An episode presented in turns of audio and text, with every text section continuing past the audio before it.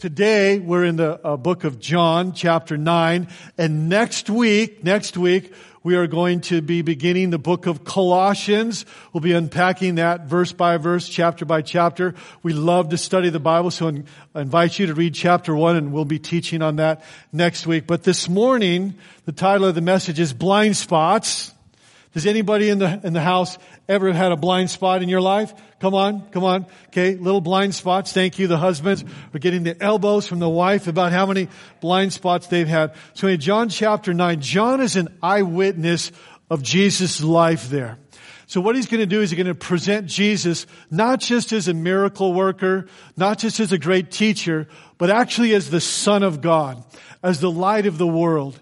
And what I want us to see this morning as we unpack the story of this blind man is not just a story of a blind man, but really it's our story too. It's your story. It's my story.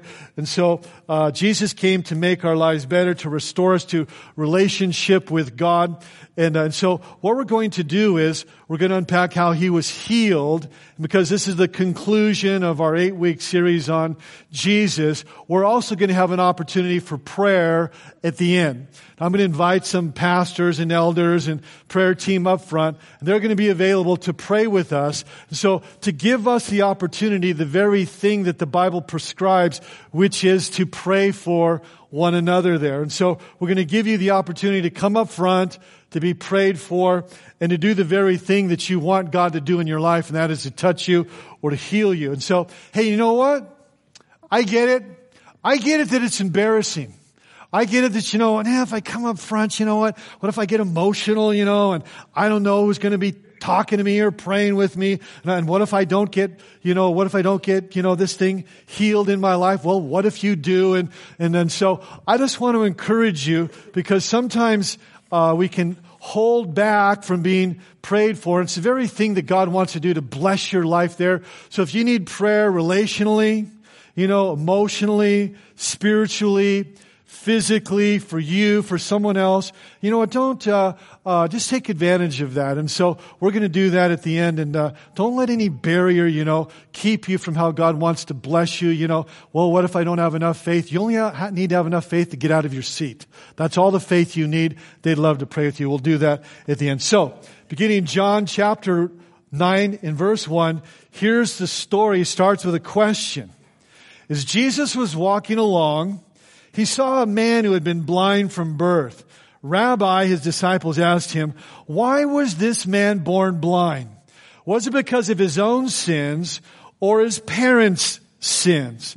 So what is the number one question? By the way, this morning I'm going to be asking lots of questions and I need you to talk back to me and tell me what you think. So you got a free green light. Talk when I ask questions. Shout something out. But what is the number one question Okay, when you face disease, hardship, disability, pain, suffering, loss, death, what is the number one question you ask God? Exactly. We ask God, why? Why me? Why now? Why this? Why did this happen? You know, so that's the question when calamity, when hardship, when tumultuous circumstances hit our lives. We always ask, you know, why? And so I've asked the question. You've asked the question. I remember when my firstborn son uh, was born, and I just wanted to have a healthy kid. I didn't care if he had, didn't have a limb, but I just wanted to have a healthy kid. So when he was born and he was born, you know, I knew things were really bad. Things were going sideways. The whole t- medical team comes in. So I asked the doctor after he was born, I said, just tell me, just tell me the truth. I said, is my son going to be born mentally retarded? And he looks at me and he said, he looked at the crib and he said, your son has all the signs, clinical signs and symptoms of mental retardation. So I was devastated, you know, and I walked down the hallway, ducked into the waiting room, fell on the ground, just burst in tears and said, why God? Why this? You know, why am I getting, I like, so it was beyond me and we have those times where circumstances are beyond you and you ask why. So that's what was happening here, but they have an assumption. And the assumption was that because he was born blind in that culture, what you would think was that there was something wrong that happened. There was sin with the parents or sin with you, and that's why you were blind. And that was a prevailing uh, thinking in the culture then. They assumed that, that the person had done something wrong. And when you do that, what do you believe about God? What happens when, when you believe that, that if I do something wrong, then God is like this moral vending machine that I'm going to pay for it. What would that say about God? You know, what would that say? Is God fair and is God just? Or then is God just reactionary, you know, to what happens and vindictive and punishing?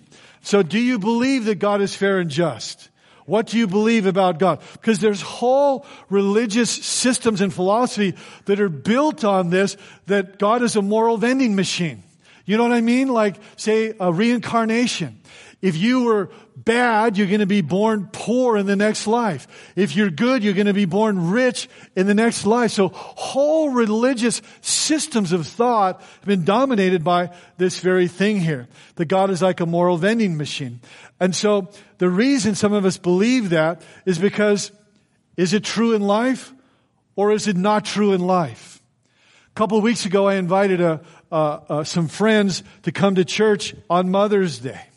And I especially reached out to them because I know their story was, is devastating.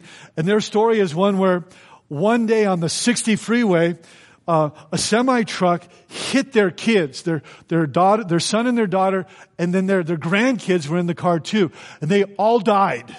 They all burned to death on the 60 freeway. And so they found this out. And so every time I see them, I just sense the sadness about them. And they're one of the most wonderful, couples that I've ever known. They're just beautiful people here. And so did they deserve that? And you know, people in the, you know, you have friends and maybe your own story. You think like, we didn't deserve this thing that happened in our lives here and it's not fair. And then, you know, and you're a good family or a good couple or a good, you know, single and you think it's just not fair. And then you see other people, you know, and there's like, dang, they're like, they're like they're like evil and they're prospering and doing well. So this cause and effect thing with God really is not a, a reality here. I'm not saying you don't reap what you sow, but sometimes, you know, there's this, there can be this thing inside us that we want to think like, oh, you know maybe they, maybe they did something there, that they're suffering, you know, something happened there. So anyway, Jesus answers the question. John chapter 9 verse 3. And he says this, and he rejects the premise of that. He rejects the premise. He says this. It was not because of the sins of, of or his parents' sins, Jesus answered. This happened so that the power of God could be seen in him. Now watch this. Jesus says and announces who he is. I am the light of the world. And this is what the Bible teaches that Jesus is the light and the life and the love of God incarnated here. And so, but why do we need Jesus to be the light of the world? Why, why do you think we do? Okay, so you're more, I know that's a harder question, but why do you think we need Jesus to be the light of the world? What does it say about us?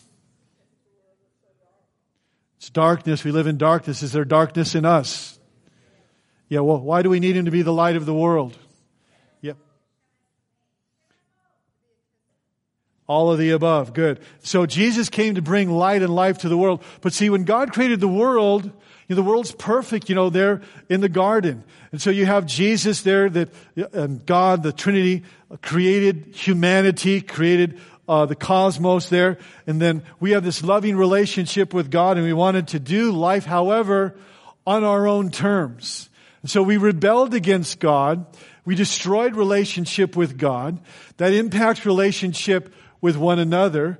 And then because of our collective rebellion, destroys relationship that brought hatred and jealousy and sexism and racism and corruption and all sorts of evil and disease and death. And that originated with us here. And so in your notes, broken world happens and that causes suffering there, but it's more broken, I think, than we realize. And you know what? We are more broken than we realize. I have come to discover that the speaker this morning is more broken than he realizes. And so we have here in this story, Jesus is the light of the world here.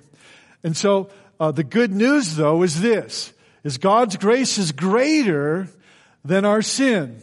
When grace, when sin abounds, grace does much more abound. And the amazing thing is that God loved us so much that He didn't leave us alone in a broken world. And so God shows up in our broken world. And I can feel the excitement rising in the room. And so in your notes there, Jesus shows up, okay, into, he brings hope into our brokenness.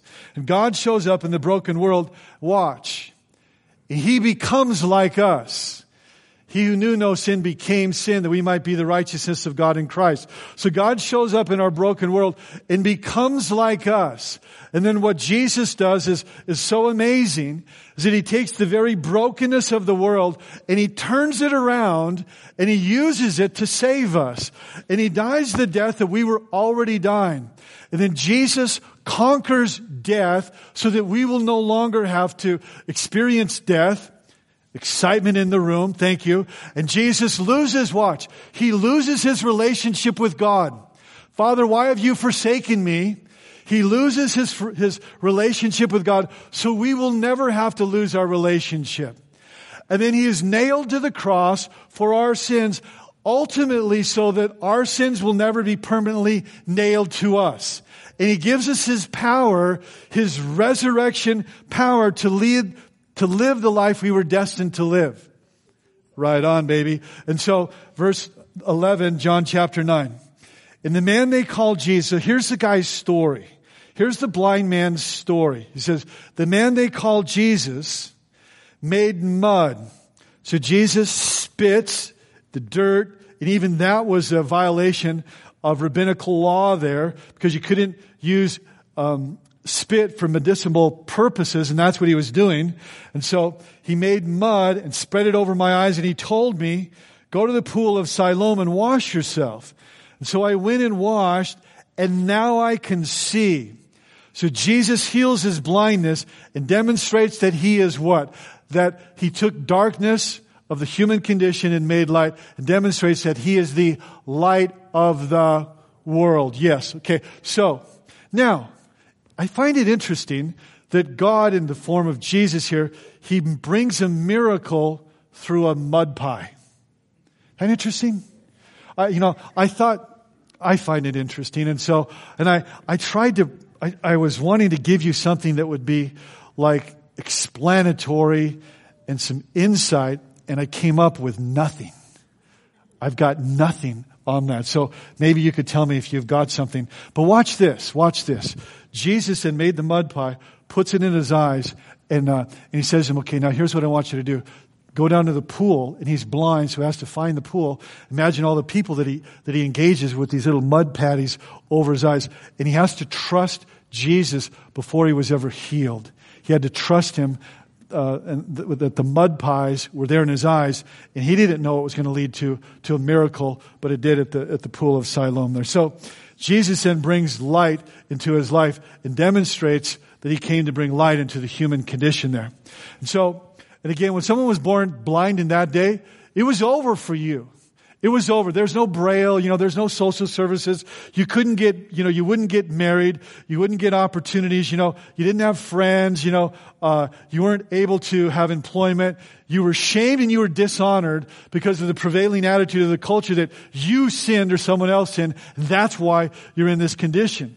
So when Jesus heals him, we need to see this that it wasn't just physical healing.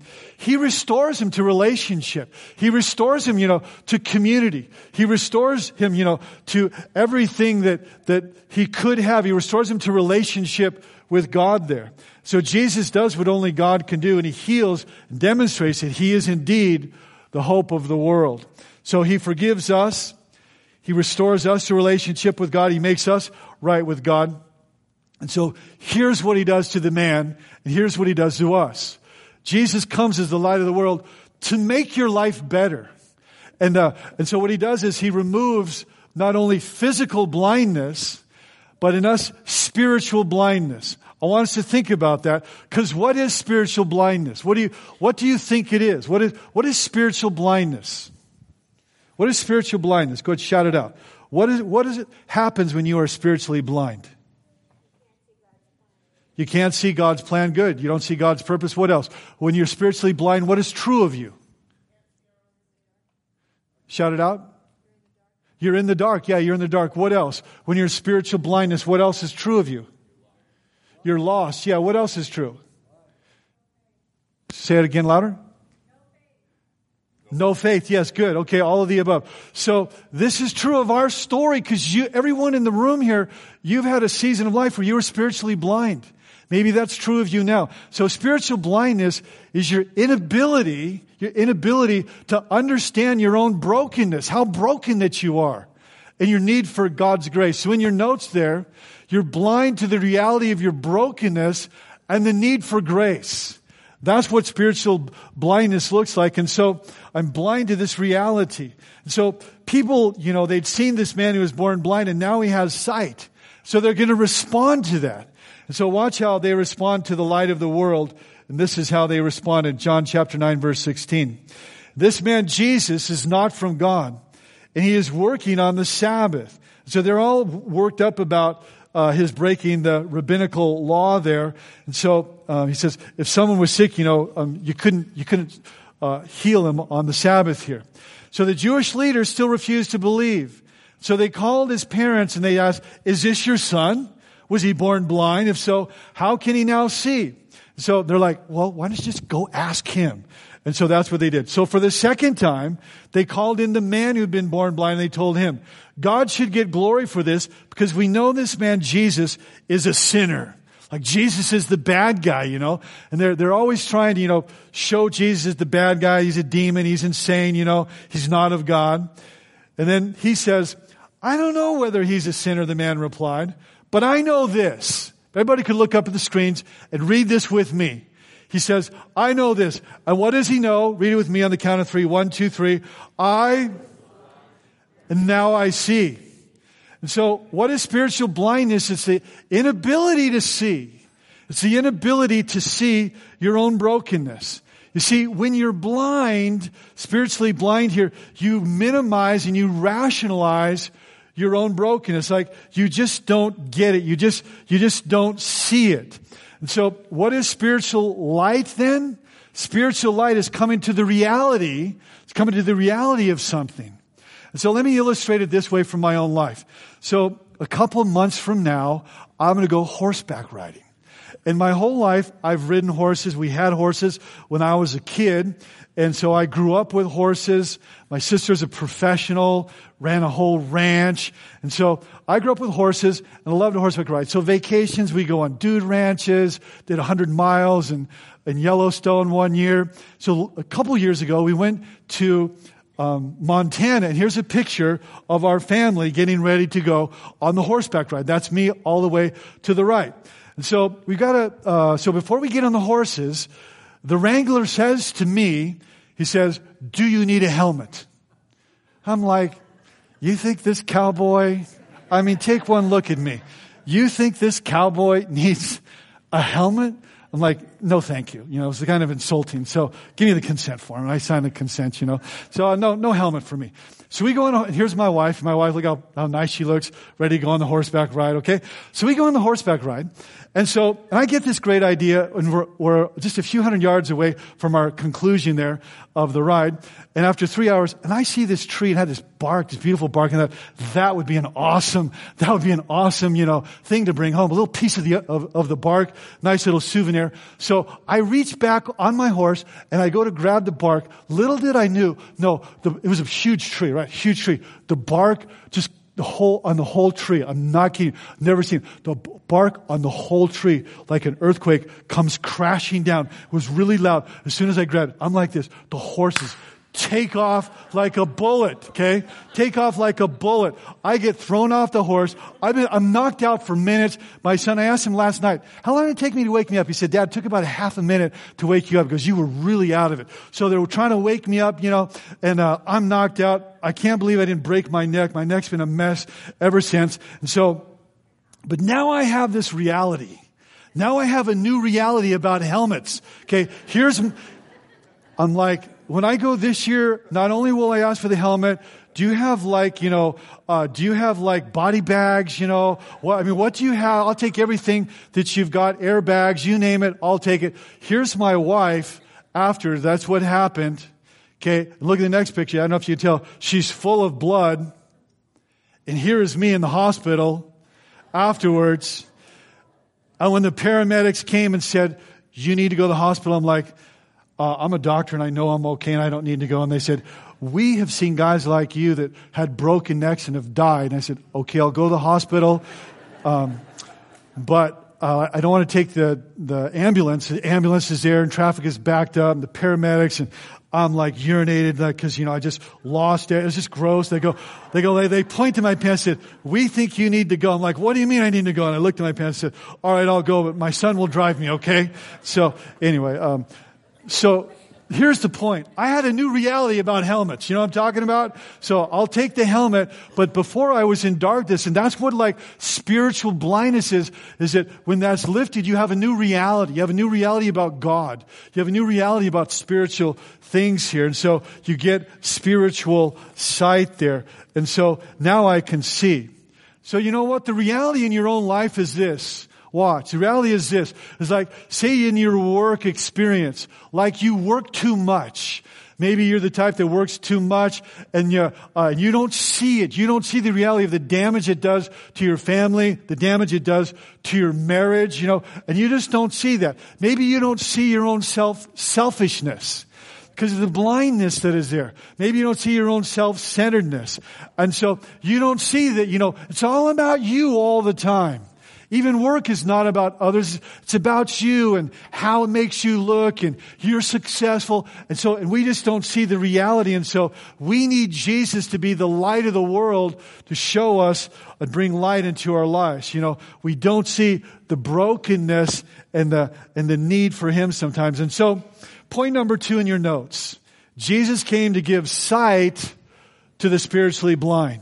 He came to give sight to the spiritually blind. And this is what I know. His grace always exceeds our brokenness. His grace always exceeds our brokenness. So back to the Gospel of John chapter 9 verse 39. It says this, and then Jesus told him, I entered this world to give sight to the blind. You know, there's only two types of blindness. Those that are spiritually blind and those that recognize they're blind and don't want to be blind anymore. And so he says, and to show those who think they see that they are blind. Some Pharisees who were standing nearby heard him and asked, Are you saying we're blind? And Jesus is like, Yeah, absolutely. I'm talking about you here. And so this is exactly what I'm saying. But you remain guilty because you claim that you see. You claim that you see. And you know what? This shows the human condition. Watch. Watch. Here it shows the human condition. Because this is true. Tell me if this isn't true. See, the problem with privileged people, like really smart people, intelligent, insightful people, successful people, people that are privileged, that are brilliant, you know, that are gifted. You know what the problem is when you, when you are that? Is it becomes an obstacle to embrace sometimes the own spiritual blindness of your life. An obstacle to embrace the good news, really. Because see, you can look at all the good things in your life and think that it's because of you. All the good things are because of me here. And you think that you deserve them. And even then sometimes you see bad in others' lives, you know, you can kind of look down on them. And so, the blindness, what is the, the, what is the blindness in the story that cannot be healed?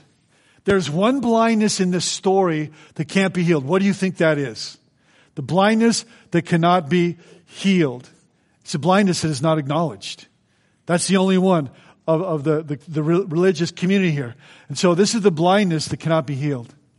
So what then is the defining quality of a Christ follower, of someone who's met Jesus? It's this. I was once blind, but now I see. That, that is a defining quality of a Christ follower. So I'm going to ask you some questions and perhaps you could just say, now I can see. You see, the defining quality of someone who follows Jesus is, once I was selfish, but now I see, right? The defining quality of a Christ follower is, once I was full of myself, I was unforgiving, but you do, don't you? Okay. Once I was self centered and obsessed with myself, but now I see. Once I pursued empty dreams, you know, but now I see. Once I didn't see my brokenness, but now I see. And so once I trusted in the opinions of what other people thought about me, but yeah, thank you. And so when you believe in Jesus in your notes, you receive spiritual sight. When you believe in Him, you receive spiritual sight. I see how broken that I am. And so, looking at John chapter 9, verse 35. When Jesus heard what had happened, he found the man and asked, Do you believe in the Son of Man? And the man answered, Who is he, sir? I want to believe in him. You have seen him, Jesus said, and he is speaking to you right now. Yes, Lord, I believe. And the man said, Watch. And he worshiped Jesus. See, our story is this that when you receive spiritual sight, that transforms you, and you become a person then who worships Jesus. Something comes alive inside you, like we did this morning. Something comes alive inside you, and you begin to respond to all that He is and all that He has done with all that you are. And maybe it comes to expression and you clap, or you sing, or you get down on your knees, or you lift your uh, voice, or you raise your hands.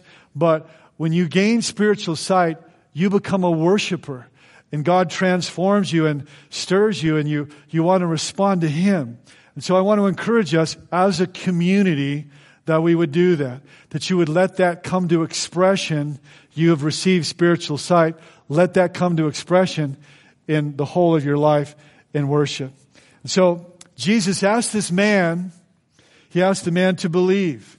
And he believed that he was what? The, the light of the world there, the Son of God that he could uniquely restore him back to relationship with God. That's what he could do, that he could forgive him and make him right before God. Believe that he would restore him and restore his, his relationships there. And so, what is it then that he, uh, he began to worship? And so, I just like to say this in closing, and as the worship team comes up, that our hearts are awakened. Okay, we become responsive to Jesus. We become alive to Him. Um, you may stand up, you may shout out, uh, but you may recognize that I was once blind and now I see and I become a worshiper of Jesus. And so my story is this. Your story is this. Number one, I was blind. I believe and now I can see.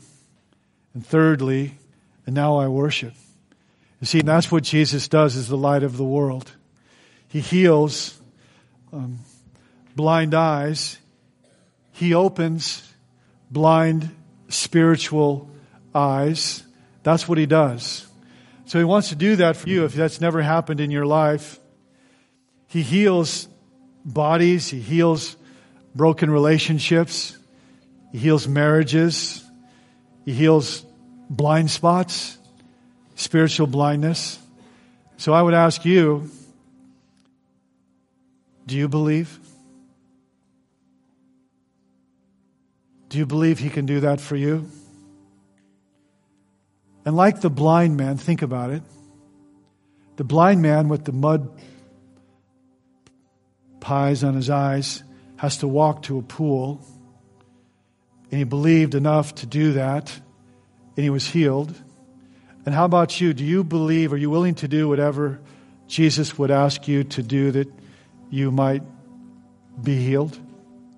I'm going to read a passage and it's going to ask you to do something. And this is how God, one of the ways God can bring healing in, in a community. James chapter 5, verse 13. It says, Are any of you suffering hardship?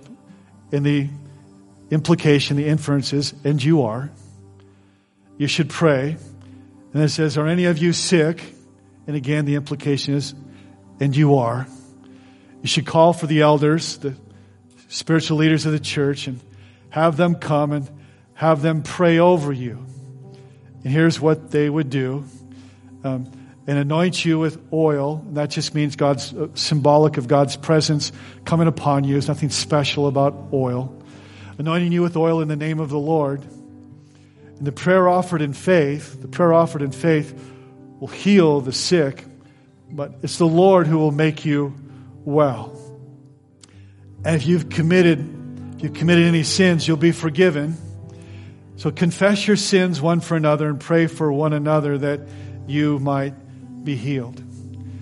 So if you're here this morning and you need prayer, whether it be for something emotional or physical or spiritual or whatever it is, I just want to invite you in just a moment to come up. And so if you would stand to your feet uh, with me and um, so if you're here and you need like Jesus to touch you or maybe you want to have someone prayed for a child, a family, a friend, a parent.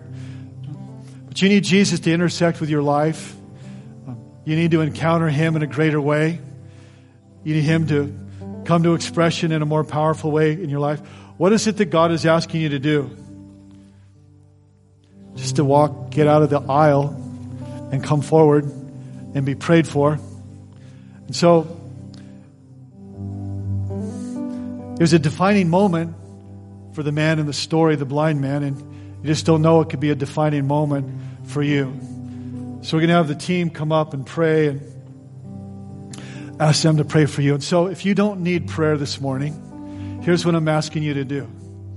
I'm asking you to pray for the people that are being prayed for, and that we would pray for them as a community, and you would engage and partake of this experience as, as a family. So let us pray. Father, thank you for this day and Lord, thank you that you're working. Thank you for what you're going to do as we would pray for one another. Uh, we pray for all those that would need to come forward. Your touch could be expressed in their lives in Jesus' name.